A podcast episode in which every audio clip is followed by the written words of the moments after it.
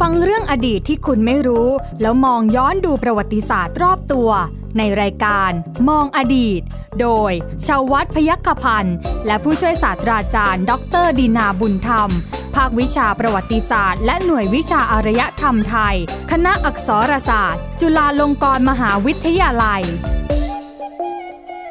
สวัสดีครับ คุณผู้ฟังครับต้อนรับคุณผู้ฟังเข้าสู่รายการมองอดีตครับ วันนี้ผมใหญ่ชวัตปยกพันธ์นะครับคุณผู้ฟังฮะก็ยังคงมาทำหน้าที่ตรงนี้นะครับคุณผู้ฟังพร้อมด้วยผู้ช่วยศาสตราจารย์ดรดีนาบุญธรรม อาจารย์จากภาควิชาประวัติศาสตร์และหน่วยวิชาอารยธรรมไทย คณะอักษรศาสตร์จุฬาลงกรณ์มหาวิทยาลัย สวัสดีครับอาจารย์ครับ สวัสดีครับคุณใหญ่ครับ สวัสดีท่านผู้ฟังทุกท่านด้วยครับผม อ่ะนะฮะอาจาร ครั ย์ บ มาทั้งทีต้องมีเรื่องสิ อ้าวแน่นอน นะไม่มาให้มาเปล่าๆเราก็ไม่มาหรอกนะ อ่าบางทีบางทีให้มาเปล่าๆก็ก็อาจารย์บอกว่ามาได้นะ อ่ะโอเคครับคุณผู้ฟังครับเราเคยคุยเรื่องของคลองไว้หลายคลอง อ่า นะฮะทั้งคลองสุนัขหอนนะฮะคลองสนามชัยคลอง ครับ โคกขาม อ่า ซึ่งแต่ละคลองก็จะมีเรื่องราวมีอดีต ใช่ มีการเดินทาง ถูก อะไร ต้อง ต่างๆนานา นะครับ มากมายเลย อืม ทีเดียวนะฮะที ครับ นี้วันนี้มีสองคลอง วันนี้ก็ต่อขอต่ออีกสองคลองนะครับ อ่า เพราะไหนๆอดีตของของคลองเนี่ยเราก็ว่ากันมาตั้งแต่ยุคกรุงศรีอยุธยาใช่ไหม ใช่ครับ ผ่านมากรุงธนบุรี ผ่านมาต้นรัตนโกสินทร์ ครับ ทีนี้มันก็จะมีคลองอีกสองคลอง ซึ่งเป็นคลองที่มีบทบาทในการเชื่อม แม่น้ำเจ้าพระยา แม่น้ำท่าจีน และแม่น้ำแม่กลองเข้าด้วยกันเนี่ยแต่เป็นคลองที่เกิดขึ้นนะครับ ในประวัติศาสตร์สมัยใหม่ของไทยละ สมัยใหม่นี้ประมาณสัก ประ กี่ วัติ ปี ประวัติศาสตร์ไทยเนี่ยคุณใหญ่ ครับ เราจะแบ่งกันเป็นเป็นช่วงเวลาใช่ไหม อืม ก่อน ครับ อื่นเอ่อขยายความให้เป็นที่เข้าใจนิดนึงก่อนว่า ครับ ปัจจุบันเนี่ยประวัติศาสตร์ยุคโบราณเนี่ยนะครับ เช่น ตั้งแต่ยุคก่อนประวัติศาสตร์ อืม มาจนกระทั่งถึงสิ้นรัชกาลที่3 ครับ นะครับ อันนี้เราเรียกว่าประวัติศาสตร์ไทยก่อนสมัยใหม่ อืมครับ ตั้งแต่รัชกาลทีสี่ 4 ขึ้นครองราชย์และการทำสนธิสัญญาเบาริง ครับ เรียกว่าประวัติศาสตร์ไทยสมัยใหม่ ไปจนกระทั่งถึงนะครับเอ่อการการเหตุการณ์การเปลี่ยนแปลงการปกครอง 2475 ครับ อันนี้ส่วนใหญ่จะเรียกกันว่าประวัติศาสตร์ไทยสมัยใหม่ ครับ นะครับ แล้วก็จากหลัง 2475 มาจนกระทั่งถึงปัจจุบัน ครับ เรียกว่าประวัติศาสตร์ไทยร่วมสมัย อืม อันนี้คือคือหลักเกณฑ์ที่ที่โดยทั่วๆไป การศึกษาประวัติศาสตร์ในประเทศไทยเราจะแบ่งกันตามเกณฑ์นี้ แสดงว่า นะครับ สองคลองเนี้อยู่ในช่วงของสมัยใหม่ ถูกต้องสองเอ่อสมัยใหม่ ครับ แล้วก็อาจจะเรียกได้ว่าการขุดคลองทั้งสองคลองนี้เนี่ยนะครับ มีเป็นผลกระทบ เป็นผลที่เกิดขึ้นอาจจะตรงๆเลย จากการทำสนธิสัญญาเบาริง อืม กับอังกฤษ ครับ ในต้นรัชกาลพระบาทสมเด็จ พระจอมเกล้าเจ้าอยู่หัว รัชกาล รัชกาลที่สี่ ครับ นะครับสองคลองนี้จะเป็นคลองไหนเป็นไม่ได้ นอกจากคลองซึ่งมีชื่อคลองจองกัน ครับ คือคลองภาษีเจริญ ครับ และคลองดำเนินสะดวก สอง อันอัน ชื่อ ที่ ดัง จริง นะอาจารย์สง อันที่จริงในรัชกาลที่ 4 เนี่ย ครับ โปรดเกล้าให้ขุด 4 คลอง อืม 4 คลอง ใน 4 คลองเนี่ยคุณใหญ่ ครับ 3 คลองมีความสำคัญในฐานะ ผลที่เกิดจากสนธิสัญญาเบาริง ครับ เป็นคลองซึ่งเติมเต็มสมรรถนะทางเศรษฐกิจให้กับประเทศสยาม ครับ โดยเฉพาะพื้นที่ลุ่มแม่น้ำเจ้าพระยาตอนล่าง ครับ ที่จะต้องขนส่งข้าวตลอดจนพืชผลทางการเกษตรที่จะส่งเป็นสินค้าออก เพราะว่าภายหลังการทำสนธิสัญญาเบาริงเนี่ยนะครับ ผลที่เกิดขึ้นคือประเทศไทยการส่งสินค้าออกจากประเทศไทยเนี่ยเพิ่มขึ้นเป็นเท่าตัว ครับ โดยเฉพาะอย่างยิ่งการส่งข้าวออกนอกประเทศ อืม การส่งข้าวออกเป็นสินค้าออกเนี่ยข้าวเป็นไม่ใช่ของสงวนอีกต่อไปแล้ว ครับ ที่ที่รัฐบาลจะสงวนไว้เป็นยุทธปัจจัยเป็นอะไรต่างๆ ไม่ได้อีกแล้ว ผลของสนธิสัญญาเนี่ยทำให้ต้องส่งข้าวออก รวมทั้งพืชผลผลิตผลทางการเกษตรทั้งหลายเนี่ยนะทรัพยากรต่างๆเนี่ยก็กลายไปเป็นสินค้าออกอย่างอย่างเท่าทวีคูณเลย อาจารย์ถ้าเกิดว่ามันไม่มีสนธิสัญญาเบลริง ครับ การปรับเปลี่ยนอ่าจากข้าวหรือว่าสินค้าการเกษตรหรือว่าเครื่องเครื่องบริโภคอย่างเงี้ย อ่า อาจารย์ มันเปลี่ยนเพราะว่าการทำสงครามมันเริ่มหมดไปแล้วหรือเปล่า การทำการทำสงครามแบบจารีต อ่า มันเริ่มหมดไปแล้ว ครับ ใช่ไหมมันเริ่มหมดไปแล้ว มันจำเป็นต้อง สิ่งสิ่งที่เข้ามา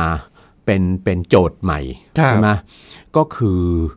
เศรษฐกิจ อะไรเศรษฐกิจเรื่องเศรษฐกิจที่จะต้องปรับเปลี่ยนตามตามตะวันตกเขาอะ อ่า คือเศรษฐ ฮะ กิจการค้าแบบเสรีใช่ไหม ครับ ซึ่งการค้าแบบเสรีเนี่ยในการค้ากับต่างประเทศ ซึ่งจริงๆเราก็ค้ามาตั้งแต่ยุคสุโขทัยยุคอยุธยาอะไรแล้ว แต่การค้าแบบจารีตเหล่านั้นเนี่ยเอ่อมันไม่ได้ต้องการสินค้าใช่ไหม ครับ สินค้าที่ที่เต็มเม็ดเต็มหน่วยที่คงที่อะในปริมาณคงที่ใช่ไหมในขณะที่สนธิสัญญาเบลริงเนี่ยนะมาเปิดประเทศเราว่างั้น ค เถ รับ อะ ครับ มาทั้งเปิดประเทศและทั้งปรับรูปการการส่งออก อืม สินค้าของเรา ครับ ว่าเราจะส่งต้องส่งออกปริมาณมาก ครับ ใช่ไหมนะครับ โดยเฉพาะสินค้าที่เรามีอยู่และต่างชาติต้องการก็คือผลิตผลทางการเกษตร ข้าวผลิตผลทางการเกษตรและทรัพยากรต่างๆ ต้องส่งออกเป็นปริมาณมากเพื่อไปทำไม ไปป้อนให้กับอุตสาหกรรม ระบบโรงงานอุตสาหกรรมยุคใหม่อะ ครับ นะครับอะไรๆมันต้องเปลี่ยนหมดเลยนะครับ ซึ่งตรงนี้เนี่ยคุณใหญ่เอาในรัชกาลทีสี่4 ก็เลยต้องขุดคลองขึ้นมา 4 คลอง อ่า นะครับ เจดีย์บูชา มหาสวัสดิ์ ครับ ภาษีเจริญดำเนินสะดวก เป็น 4 คลองซึ่งขุดขึ้นนะเพื่อเพื่อวัตถุประสงค์ของของของรัฐน่ะ ครับ จากการทำสนธิสัญญาเบลริงแต่ครองเจดีย์บูชาเนี่ยอันที่จริงเอิ่มมีพระราชพระราชาธิบายกันแล้วกัน ครับ ในรัชกาลที่ ครับ 4 ว่าโปรดให้ขุดขึ้นตามชื่อครองอ่ะเป็นเส้นทางที่จะโปรดเกล้าให้มหาชนได้เดินทางจากกรุงเทพอ่ะหรือ ครับ ส่วนอื่นๆของของของภาคกลางอ่ะ อืม เพื่อไปนมัสการองค์พระปฐมเจดีย์ อืม ที่เมืองนครปฐมคลองเนี้ยถ้าคุณใหญ่ถ้าคุณใหญ่นึกออกเวลาไปนมัสการพระปฐมเจดีย์อะด้านหน้าองค์พระปฐมเจดีย์คือด้านทิศเหนือใช่ไหม ใช่ครับ ที่มีมีวิหารพระร่วงโรจนฤทธิ์เนี่ยถ้าเดินตรงออกไปหน้าองค์พระเนี่ยจะผ่านตลาด อ่า ตลาดแล้วก็จะไปข้ามคลอง ครับ คลองแล้วก็จะไปสถานีรถไฟนครปฐม ใช่ใช่ ไหมครับ คลองนั้นนะคือคลองเจดีย์บูชา เห็นไหมว่าถึงหน้าองค์พระเลยนะครับนะเอ่อมีพระบรมราชาธิบายว่าขุดให้สำหรับมหาชนจะล่องเรือมา ครับ นมัสการองค์พระปฐมเจดีย์แต่จริง ๆ แล้วเนี่ยระหว่างทางจากเป็นแนวต่อจากคลองมหาสวัสดิ์มา อืม จากแม่น้ำท่าจีนมาเนี่ยนะครับ ครับ คลองเจดีย์บูชาก็ตัดผ่านที่นา ครับ ที่นาที่สวนทางการเกษตรมากพอสมควร ครับ ก็เป็นเส้นทางในการลำเลียงข้าวและสินค้า โดยเฉพาะเมืองนครชัยศรีเนี่ย อืม ที่นาเปิดใหม่เยอะมากเลย ครับ การทำสนธิสัญญาเบลริงเนี่ยนะครับมันมีผลต่อการเปิดที่นาพื้นที่นาในในรุ่มแม่น้ำเจ้าพระยาตอนล่างนะตลอดจนอะไรครับ พื้นที่เพาะปลูกพื้นที่ทางการเกษตรเนี่ยต้องขยายอย่างมาก ครับ ขยายเพื่อการเพาะปลูกไม่ใช่เพื่อการเพาะปลูกแบบอะไร โดยเฉพาะที่นาเนี่ยไม่ได้ขยายเพื่อเพาะปลูกแบบยังชีพ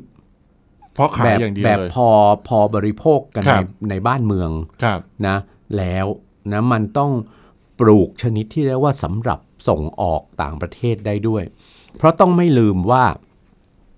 สนธิสัญญาในลักษณะของสนธิสัญญาเบลริงเนี่ยนะค ครั รับ บ ประเทศสยามไม่ได้ทำกับอังกฤษประเทศเดียว อืม หลังจากสนธิสัญญาเบลริงแล้วเนี่ยมีประเทศตะวันตก ทั้งในยุโรป ทั้งในทั้งสหรัฐอเมริกาเนี่ยขอเข้ามาเซ็นสนธิสัญญาในลักษณะเดียวกันเนี่ยหมด กับเราเนี่ยนะ ใช่ เพราะฉะนั้นความจำเป็นที่ต้องส่งสินค้าออกในปริมาณมหาศาลเนี่ยมันมีแล้วใช่ไหมครับ เพราะฉะนั้นตรงเนี้ยมันนำไปสู่การเปิดพื้นที่นา อืม นะครับเมืองนครชัยศรีเนี่ยที่นาเปิดใหม่มากเลย ครับ นะครับแล้วก็เป็นข้าวจากเมืองนครชัยศรีเนี่ยพอถึงรัชกาลที่5เนี่ยนะครับโปรดให้ใช้พันธุ์ข้าวที่ดีด้วยเป็นข้าวพันธุ์ข้าวไร่ ครับ นะครับที่นครชัยศรีเนี่ยเอ่อพระบาทสมเด็จพระจุลจอมเกล้าเนี่ยโปรดข้าวจากเมืองข้าวไร่จากเมืองนครชัยศรีเนี่ยมาก ครับ นะก็ไม่รู้เหมือนกันว่ารสชาติเป็นยังไง นะก็คงคงไม่แพ้ข้าวหอมมะลิ อ่า ในปัจจุบันละ ครั นะ บ ถึ ครั ง บ ถึงได้เป็นเป็นของเสวย อ่า ใช่ไหม ครับ ในในพระมหากษัตริย์ได้นะครับ ครับ ส่วนพื้นที่ทางด้านต่ำลงมา อืมครับ ก็คือคือทางลุ่มแม่น้ำตอนล่างอ่ะใกล้ๆทะเลอ่ะ ครับ กับทางแม่น้ำแม่กลองเนี่ยไม่เหมาะจะเป็นที่นา แล้วทำ ถูกไหมนาเหมือนกันนะนาเกลือ ดินดินดิ นเค็ม ดินเค็ม ครับ ทำสวนผลไม้ดีกว่า อ่า เพราะฉะนั้น ครับ ก็จะไม่มีที่นาข้างนี้ก็จะเป็นผลิตผลทางทาทางง ทางการเกษตร เกษตร อื่น ๆ รวมทั้ง สวน น้ำตาล อ่า รวมทั้งน้ำตาล ครับ นะครับ น้ำ เพ ตาล ราะอะไร นี่คื รู้ น้ำ ไหม ตาลน้ำตาลคือน้ำตาลตะโนดเลย น้ำตาลโตโนดจากเมืองเพชร อ่าครับ จากเมืองสมุทรสงครามได้ ครับ น้ำตาลอ้อยก็เริ่มแล้ว อืม เพราะอะไรรู้ไหมคุณใหญ่ ครับ คลองดำเนินสะดวกเนี่ยตัดผ่าเข้าไปเป็นทื้นพื้นที่รกร้างเนี่ยนะครับ ครับ ได้ทำไร่อ้อยด้วย อ่าครับ นะตอนแรกไร่อ้อยแล้วก็มีคนสนับสนุนทางทางรัฐก็สนับสนุนให้คนจีนไปตั้งโรงน้ำตาล ครับ ตรงนั้นก็เป็นการเปิดพื้นที่ใหม่ใช่ไหมเพื่อที่จะขนส่งน้ำตาลทรายเข้ามา อืม แบบเส้นทางได้ด้วย คือเปิดพื้นที่แล้วเนี่ย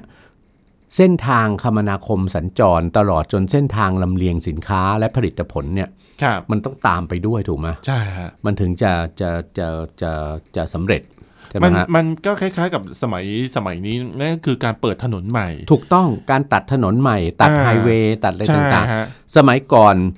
เราเราพึ่งแม่น้ำลำคลองมากอะ ใช่ครับ ใช่ไหมครับนะเพราะฉะนั้นเนี่ยในรัชกาลที่สี่เนี่ย ครับ จริงๆเนี่ยพระองค์ท่านพระองค์ท่านทราบดีอยู่แล้วล่ะ ว่าไอ้เส้นทางที่จะเชื่อมแม่น้ำเดิมอะเส้นทางเชื่อมแม่น้ำท่าจีนแม่น้ำแม่กลองอะซึ่งมีอยู่ตั้งแต่ครั้งโบราณโบราณเนี่ย ครับ มันมีอยู่แล้ว อืม ใช่ไหมครับ แต่ว่าทรงพระราชดำริว่าทางคลองเหล่านั้นอะ ครับ คลองสนามชัยคลองสุนัขหอนคลองอะไรต่างๆเนี่ยที่ไปออกไปถึงเมืองเพชรได้ า ถึงเมืองการได้เนี่ยมันไม่มีมันไม่มีศักยภาพพอสำหรับการขนส่งสินค้าและผลิตผลที่จะเข้ามาเป็นสินค้าออกให้กับท่าเรือที่กรุงเทพได้อย่างเต็มที่ ครับ เพราะฉะนั้นเนี่ยที่สำคัญที่สุด มันไม่สามารถเปิดพื้นที่ทางการเกษตรได้ใหม่อีกแล้ว อืม มันเป็นที่ที่มีผู้จับจองเป็นเจ้าของหมดแล้ว ครับ นะครับ เพราะฉะนั้นก็เลยมีพระราชดำริว่าถ้าด้านเหนือขึ้นไปใช่ไหมด้านเหนือขึ้นไปเนี่ยยังเปิดพื้นที่เป็นที่นาใหม่ได้ อ่า ใช่ไหม ครับ เพราะฉะนั้นก็มีการขุดคลองมหาสวัสดิ์คลองเจดีย์บูชาใช่ไหมแล้วก็คลองภาษีเจริญนะคลองภาษีเจริญและคลองดำเนินสะดวกเนี่ยนะครับ ขุดขึ้นมาในระยะเวลาพร้อมกัน อ่า นะ ครับ พร้อมกันนะครับ คลองภาษีเจริญนั้นนะครับ ขุดขึ้นนะในช่วงเวลานะครับในในปีพุทธศักราช 2408 ครับ นะครับ 2408 นะคลองดำเนินสะดวกขุดในปี 2409 อ่า นะครับแน่นอนต้องขุดคลองภาษีเจริญก่อน ครับ นะครับคลองภาษีเจริญเนี่ยขุดจากไหน ปากคลองคลองบางกอกใหญ่เหมือนกัน อ่าเริ่มต้นที่คลองบางกอกใหญ่เหมือนกัน ทำไมหลายคลองนะเริ่ม เห็น ต้น ไหม ที่บางกอกใหญ่หมดเลย เพราะคลองบางกอกใหญ่มันคือแม่น้ำสายเก่า อ่า ใช่ไหมแล้วปากคลองมันเข้าออกง่าย มันไม่ ครับ ต้องเดินทางลงไปจนกระทั่งถึงถึงอะไรอะปากน้ำ อ่าค ถึ รับ งใกล้ๆปากน้ำใช่ไหมถึงดาวคะนองถึงอะไรนั่น ม นะครับ จริงๆ สมัยพัฒนาบ้านเมืองสู่โลกปัจจุบันเนี่ย ก็ขุดอีกคลองหนึ่งนะตรงปากแม่น้ำเจ้าพระยา ครับ คือคลองสรรพสามิตรกับคลองสหกรณ์ อืม มีโอกาสเดี๋ยวจะจะค่อยเล่าอีกตอนหนึ ง นะครับ อ่ะคลองภาษีเจริญก็ขุ ค ด รับ แยกจากคลองบางกอกใหญ่นะครับ ตรงบริเวณบางหลวงอะ อืม นะครับ เลยปากคลองด่านไปหน่อยนึง ครับ ก็เป็นทางเข้าคลองภาษีเจริญ ครับ นะครับเอ่อแม่กองนะครับ แม่กองคือผู้รับผิดชอบในการขุดคลองเนี่ยนะครับเอ่อในปี 2408เนี่ยคือคุณพระภาษีสมบัติบริบูรณ์ ครับ นะหรือเจ้าสัวยิ้ม ครับ ท่านเป็นข้าราชการเชื้อสายจีนข้าราชการจีนเนี่ยนะเดิมท่านเป็นอะไรท่านเป็นเจ้าภาษีฝิ่น ครับ แล้วท่านดำเนินธุรกิจอะไรหรือไมาท่านดำเนินธุรกิจ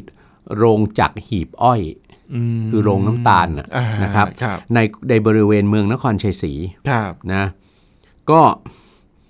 เพราะว่าอะไรสเนี่ยเนี่ยคือปัญหาของหลังจากทำสนธิสัญญาเบลริงอ่ะ ครับ น้ำตาลกลายเป็นสินค้าออกน้ำตาลทรายนะ ใช่ เพราะฉะนั้นเจ้าสัวยิ้มเนี่ยซึ่งต่อมาเจ้าสัวยิ้มเนี่ยในรัชกาลที่ ครับ 5นะครับได้รับพระราชทานบรรดาศักดิ์เป็นพระยาพิสนสัลยกิจ ท่านเป็นต้นสกุลพิสนเลยบุตร อ่าครับ นะครับเป็นพิสนเลยบุตร แล้วก็ท่านถวายลูกสาว เป็นเจ้าจอมในรัชกาลที่5นะครับคือเจ้าจอมมันดาอ่วม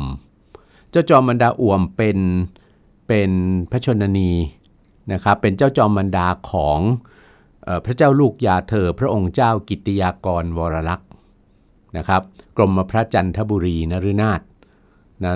ก็ซึ่งก็คือต้นราชสกุลกิตติยากร อืม นะครับ ครับ ท่านเป็นเป็นเป็นปู่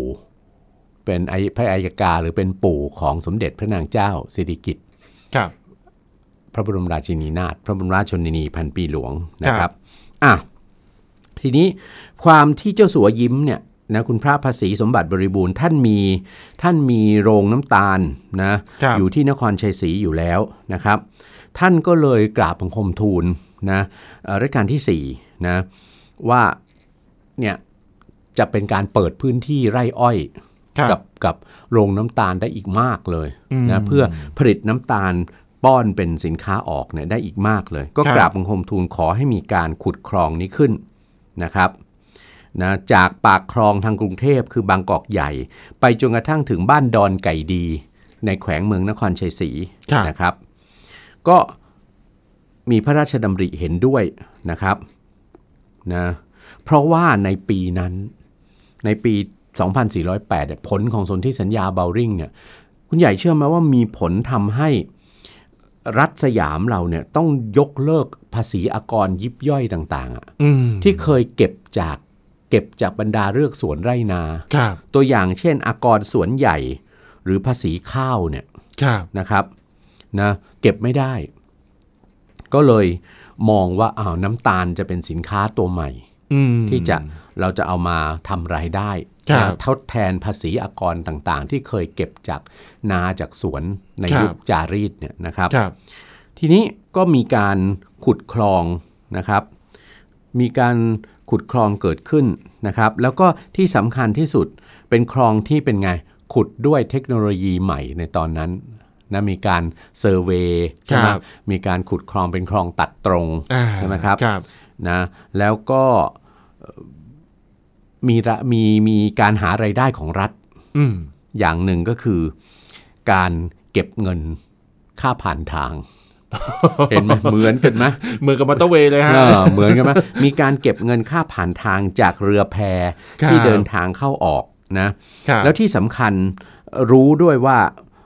เส้นทางนี้เป็นเส้นทางเศรษฐกิจใช่ไหม อืม นะครับ ก็จะพอขุดเสร็จแล้วก็จะมีคนจีนเข้าไป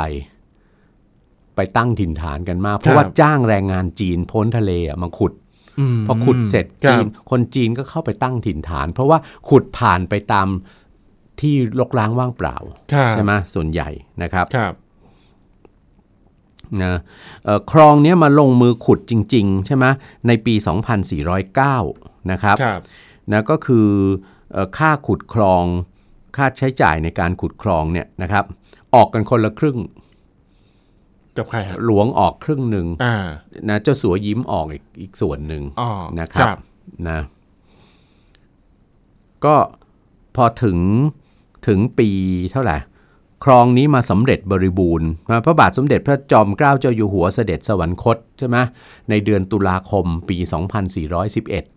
ใช่ไหมครับ ครับ เพราะฉะนั้นครองก็ยังไม่เสร็จบริบูรณ์ ได้ได้สำเร็จบริบูรณ์ในรัชกาลพระบาทสมเด็จพระจุลจอมเกล้าเจ้าอยู่หัว อ่าน นะครับ ครับ เสด็จพระราชดำเนินมาเปิดครองในปี 2415 นะครับ ทีนี้พอครองภาษีเจริญขุดถึงแม่น้ำท่าจีนได้แล้ว ครับ ใช่ไหมขุดถึงแม่น้ำท่าจีนแล้วเนี่ยรัชกาลที่ 4 ท่านมีพระราชดำรินะ ท่านบอกว่าจริง ๆ มันก็ขุดออกไปต่อต่อไปยังแม่น้ำแม่น้ำ แม่กลอง แม่กลองได้ ครับ ใช่ไหมครับเอ่อไปแม่น้ำแม่กลองได้ เพราะทางแม่น้ำแม่กลองเนี่ย ออกไปทางเมืองราชบุรีเมืองสมุทรสงครามเนี่ยก็มีพื้นที่รกร้างว่างเปล่าที่จะไปเปิดใหม่ อ่า ให้เป็นพื้นที่ทางการเกษตรได้ ครับ ใช่ไหมครับ เพราะฉะนั้นในปี 2409 ก็โปรดเกล้านะครับ โปรดเกล้าให้คราวแต่คราวนี้เนี่ยนะเอ่อท่านชวนท่านชวนผู้มาลงทุน ครับ ในการขุดคลองเนี่ยอีกท่านหนึ่ง ครับ นะแต่ว่าเป็นข้าราชการด้วยกัน นั่นจะนั่นก็คือสมเด็จเจ้าพระยาบรมมหาศรีสุริยวงศ์ อืม ช่วงบุญนาคเนี่ย ครับ นะครับนะสมเด็จเจ้าพระยาในเวลานั้นยังเป็นเจ้าพระยาศรีสุริยวงศ์นะครับว่าที่สมุหพระกราโหมนะซึ่งร่วมออกทุนในการขุดคลองด้วย อ่า นะครับ ก็เริ่มจากปากแม่น้ำท่าจีนนะครับที่ตำบลบางยาง ปัจจุบันอยู่ในเขตอำเภอกระทุ่มแบน ครับ จังหวัดสมุทรสาครใช่ไหม ครับ แล้วก็ขุดนะขนานไปนะครับ ขุดเป็นทางตรงเหมือนกัน อืม นะครับ ขุดเป็นทางตรงไป แล้วก็ไปออกแม่น้ำแม่กรองนะครับ ไปออกแม่น้ำแม่กรองไปผ่านนั่นก่อน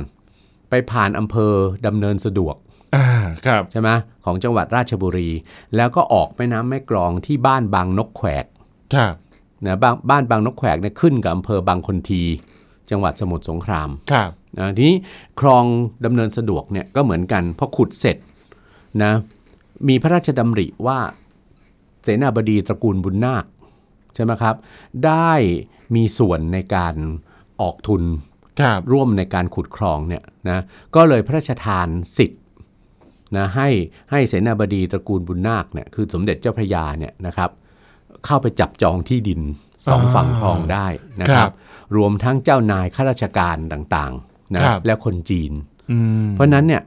ก็จะมีคนจีนอพยพน่ะพ้นทะเลเนี่ยอีกส่วนหนึ่งเข้าไปจับจองที่ดิน ครับ ใช่ไหมนะครับและและที่สำคัญที่สุดคือ คลองดำเนินสะดวกเนี่ยนับตั้งแต่นับตั้งแต่ปากคลองเนี่ย ครับ ไปเนี่ยนะฮะนับตั้งแต่ปากคลองเข้าไปจนกระทั่งถึงถึงแม่น้ำแม่กลองเนี่ยคุณใหญ่เอ่อจะมีการวัดระยะนะครับจะมีการวัดระยะของคลองเนี่ยโดยการสร้างหลักเขต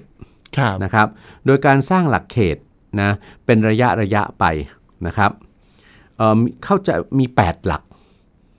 เขาเดี๋ยวเดี๋ยวเดี๋ยวถามก่อนนะอาจารย์ อืม ไอ้ไอ้หลักเขตตัวเนี้ยสร้างเพื่ออะไรฮะอาจารย์ เพื่อกำหนดระยะทาง เพื่อกำหนดระยะก็จะปักเสา อ่าอ่าก ำหนดระยะทางก็เป็นหลัก 1 หลัก 2 หลัก 3 หลัก 4 หลัก 5 ไปเรื่อย ครับ ๆนะครับนั้นเขาก็จะเรียกว่าเขาก็จะเรียกพื้นที่อะ อืม บริเวณนั้นอะว่านี่คือคลองไม่ใช่หลักอะไรใช่ไหม อ่าครับ หลักสี่หลักห้าหลักอะไรต่อต่อไป อ๋อหมาย เหมือน ความ คลองลังสิตอะแต่คลอง อ่า ลังสิตเนี่ยใช้วิธีขุดคลองซอย ใช่ครับ ใช่ไหมก็จะเป็นคลองหนึ่ง ค ค ล ล อ อง ง ส ส อ อง งอะไรต่าง อ่า ๆนะครับของคลองดำเนินสะดวกเนี่ยใช้วิธีปักหลักเอา ครับ นะครับ นั่นหมายความว่าแสดงว่าคนที่อยู่แถวๆนั้นเนี่ย ถ้าบอกว่าอยู่หลักไหน อยู่หลักไหนก็จะรู้เลย ก็จะ อยู่ตร รู้ งไหน อ๋อ นะครับก็ประมาณหลักหลักห้าเนี่ยหลักสี่หลักสี่หลักห้าหลักหกเนี่ย ครับ อยู่ในเขตจังหวัดสมุทรสาคร ครับ นะครับ อืม นะ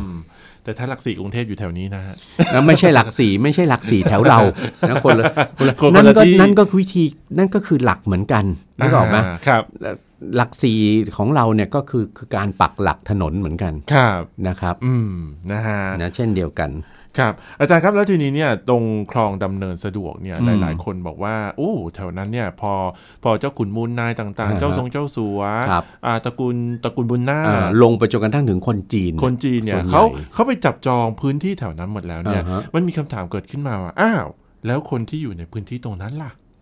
เพราะพื้นที่ตรงนั้นเดิมเป็นที่รกร้างว่างเปล่า อ๋อ เป็นป่า ครับ เป็นป่าเป็นเป็นพงเป็นรกอะไรต่างๆเนี่ยนะครับ อืม เอ่อมีพระราชดำริให้ให้ขุดคลองผ่านไปทางนั้นเนี่ย ครับ ก็เพื่อที่จะให้ได้พื้นที่เปิดพื้นที่ทางการเกษตร ครับ ทีนี้เอาเข้าจริง ๆ แล้วเนี่ยเจ้าขุนมูลนายไปไปไปจับจองที่ดิน ก็เหมือนกับรังสิตน่ะ ม คลองรังสิตพื้นที่คลองรังสิตในสมัยรัชกาลที่ห้าเนี่ยนะค ครั รับ บ แล้วใครจะเป็นคนเข้าไปทำเพาะปลูกล่ะ มันไกลอ่ะ ก็กลายเป็นก็ไปกลายเป็นก็เปิดพื้นที่ให้เช่า ครับ ใช่ไหมชาวนาชาวสวนก็เข้าไปทำแล้วก็เอ่อคลองดำเนินสะดวกเนี่ยพื้นที่สองฝั่งคลองดำเนินสะดวกเนี่ยตอนเปิดแรกๆเนี่ย ครับ ยังไม่ได้ให้ทำสวนผลไม้นะ อืม ให้ทำอะไรทราบไหม ทำอะไรฮะ ทำไร่อ้อย อ๋อเพื่อ เพราะเพื่อป้อนอุตสาห กรรม กรรมน้ำตาลไง ครับ แล้วที่สำคัญที่สุดคือเหมือนกับที่ที่เจ้าสัวยิ้มกราบบังคมทูลแนะนำรัชกาลที่สี่เนี่ยว่าขุดคลองสองคลองนี้ขึ้นมาแล้วเนี่ยแล้วก็เปิดพื้นที่ปลูกอ้อยเพิ่มเนี่ย ครับ โรงงานน้ำตาลมันจะตามมาเอง สุดท้ายก็จะมีจะสุดมีท้ายก็ พ่อค้าจีนมาลงทุนทำโรงงานน้ำตาล สุดท้ายก็ตามมาไหมฮะ สุดท้ายก็ตามมา ครับ นะอุดโรงน้ำตาลนะจะอยู่ในแถบบริเวณแถบนั้นอะ อืม ไปจนกระทั่งถึงไหน ปัจจุบันก็ขยายออกไปถึงกาญจนบุรีแล้ว นู่นน่ะ ถูใช่ กไหม ใช่ อุตสาหกรรมน้ำตาลเนี่ย ใช่ นะแต่ทางทางแถบดำเนินสะดวกเนี่ย ครับ มันจะลดลงเปลี่ยนเป็นสวนผลไม้แทน อืม ใช่ไหมทางดำเนินสะดวกเนี่ยในอันนี้อันนี้ในช่วงหลังนะฮะช่วงหลังช่วงช่วงช่วงประมาณหลัง 2475 มาแล้วเนี่ย ครับ นะครับ ธุรกิจโรงงานน้ำตาลมันหายไป แทนที่ด้วยการเพาะปลูกพืชผลเกษตรใหม่ อืม ๆ โดยเฉพาะองุ่น อ๋อ เป็นผลไม้ที่นำเข้ามาแล้วมีการทดลองปลูกกันที่แถวดำเนินสะดวกถึงมีองุ่นดำเนินไง อ่า ใช่ไหม ครับ ลูกโตเนื้อหวานอะไรเงี้ย ตอนนี้ก็หลายหลากหลา ใช่ ยละนะฮะ แล้วที่สำคัญที่สุดสองฝากคลองดำเนินสะดวกเนี่ย ครับ มีการล่องเรือท่องเที่ยวได้ อืม แล้วเราก็จะเห็นว่าสันเจ้าจีนเต็มไปหมดเลยสองข้างทาง อ่าครับ สองฝั่งคลอง ครับ นะครับ ซึ่งก็ก็อันเนี้ยก็เป็นอดีตของคลองว่าชุมชนจีนเยอะมาก แล้วก็จะมีคนไทยอพยพเข้ามาตั้งถิ่นฐานด้วย แล้วก็จะมีการทำอะไรติดตลาด อืม ใช่ไหมครับ โดยเฉพาะตลาดน้ำ ครับ เนี่ยในคลองดำเนินสะดวกนะครับ ครับ ตลาดน้ำในสมัยแรกเมื่อเกิดขึ้นอ่ะคือตลาดจริง ๆ นะคุณใหญ่ เออครับ ไม่ใช่ตลาดหลอกกันเล่น นะไม่รู้แบบที่เราเห็นหนึ่งอยู่เมื่อไหร่ก็ไม่รู้อะนะครับ นะที่ที่เดี๋ยวนี้ถ้าเราไปอะเราก็บอกอ้าวมันมันไม่ใช่ไม่ใช่ตลาดเนี่ยก็ไม่ได้ขายของอะไรตลาดขายแต่ของกิน เออ ใช่ไหม ไปแถมก็รถติดด้วย นะครับ นะเพราะฉะนั้นอันเนี้ยก็คือคือคลองสองคลองที่ ครับ เกิดขึ้นในยุคสมัยใหม่ละ ครับผม นะครับของของประวัติศาสตร์ไทย ครับ เพื่อวัตถุประสงค์ที่แตกต่างไปจากวัตถุประสงค์เดิมในสมัย อยุธยาธนบุรีกับ ครับ ต้นรัตนโกสินทร์ ครับ นะครับ อถ้าคุณผู้ฟังฟังตั้งแต่แรก โดยเฉพาะตั้งแต่ตอนต้นๆนะฮะคุณ ครับ ผู้ฟังครับตั้งแต่นู่นเลยนะตอนอ่าคลองสนามชัยเลื่อยมา จะเห็นประวัติศาสตร์ของ